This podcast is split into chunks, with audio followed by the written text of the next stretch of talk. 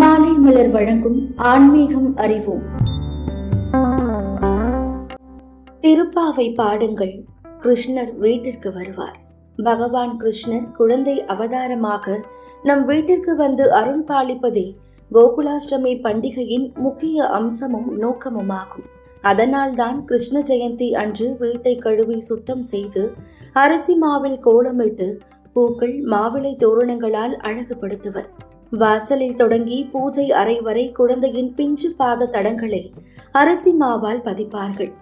ஆளிலை கிருஷ்ணன் தனது பிஞ்சு பாதங்களை அடிமேல் அடி வைத்து வீட்டிற்குள் தத்தி தத்தி நடந்து வருவதாக ஐதீகம். கிருஷ்ணனின் படத்தை அலங்கரித்து மாலைகளும் மலர்களும் சூடி அவனுக்கு பிடித்தமான வெண்ணெய் இனிப்பு வகைகள் சீடை முறுக்கு தேன் பொங்கல் பால் பாயாசம் போன்ற நைவேத்தியங்கள் படைத்து அவரவர் குடும்ப வழக்கப்படி விரதம் இருந்து பூஜைகள் செய்து பக்தி பாமாலைகள் பாடி வழிபட வேண்டும்.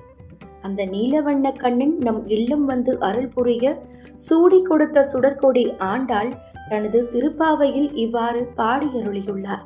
மாயனை மண்ணு வடமதுரை மைந்தனை தூய பெருநீர் யமுனை துறைவனை ஆயர் குளத்தினில் தோன்றும் அணி விளக்கை தாயை குடல் விளக்கம் செய்த தாமோதரனை தோயோமாய் வந்து நாம் தூமலர் தூவி தொழுது வாயினார் பாடி மனத்தினால் சிந்திக்க போய பிழையும் புகு தருவா நின்றளவும் தீயினில் தூசாகும் செப்பேலோ எம்பாவாய்.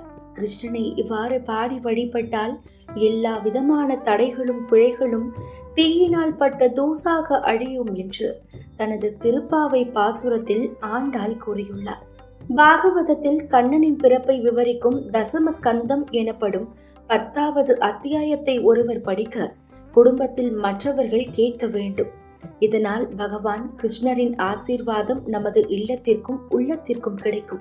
கிராமங்களில் மாலை வேளையில்தான் கிருஷ்ண ஜெயந்தி பூசை செய்வார்கள். வீட்டில் பூசையும் நெய்வேத்தியமும் செய்து முடித்த பிறகு அருகே உள்ள கண்ணன் ஆலயத்திற்கு சென்று இறைவனை வணங்கி மகிழ்வது சிறப்பு. தொடர்ந்து இணைந்திருங்கள். இது மாலை மலர் வழங்கும் ஆன்மீகம் அறிவோம்.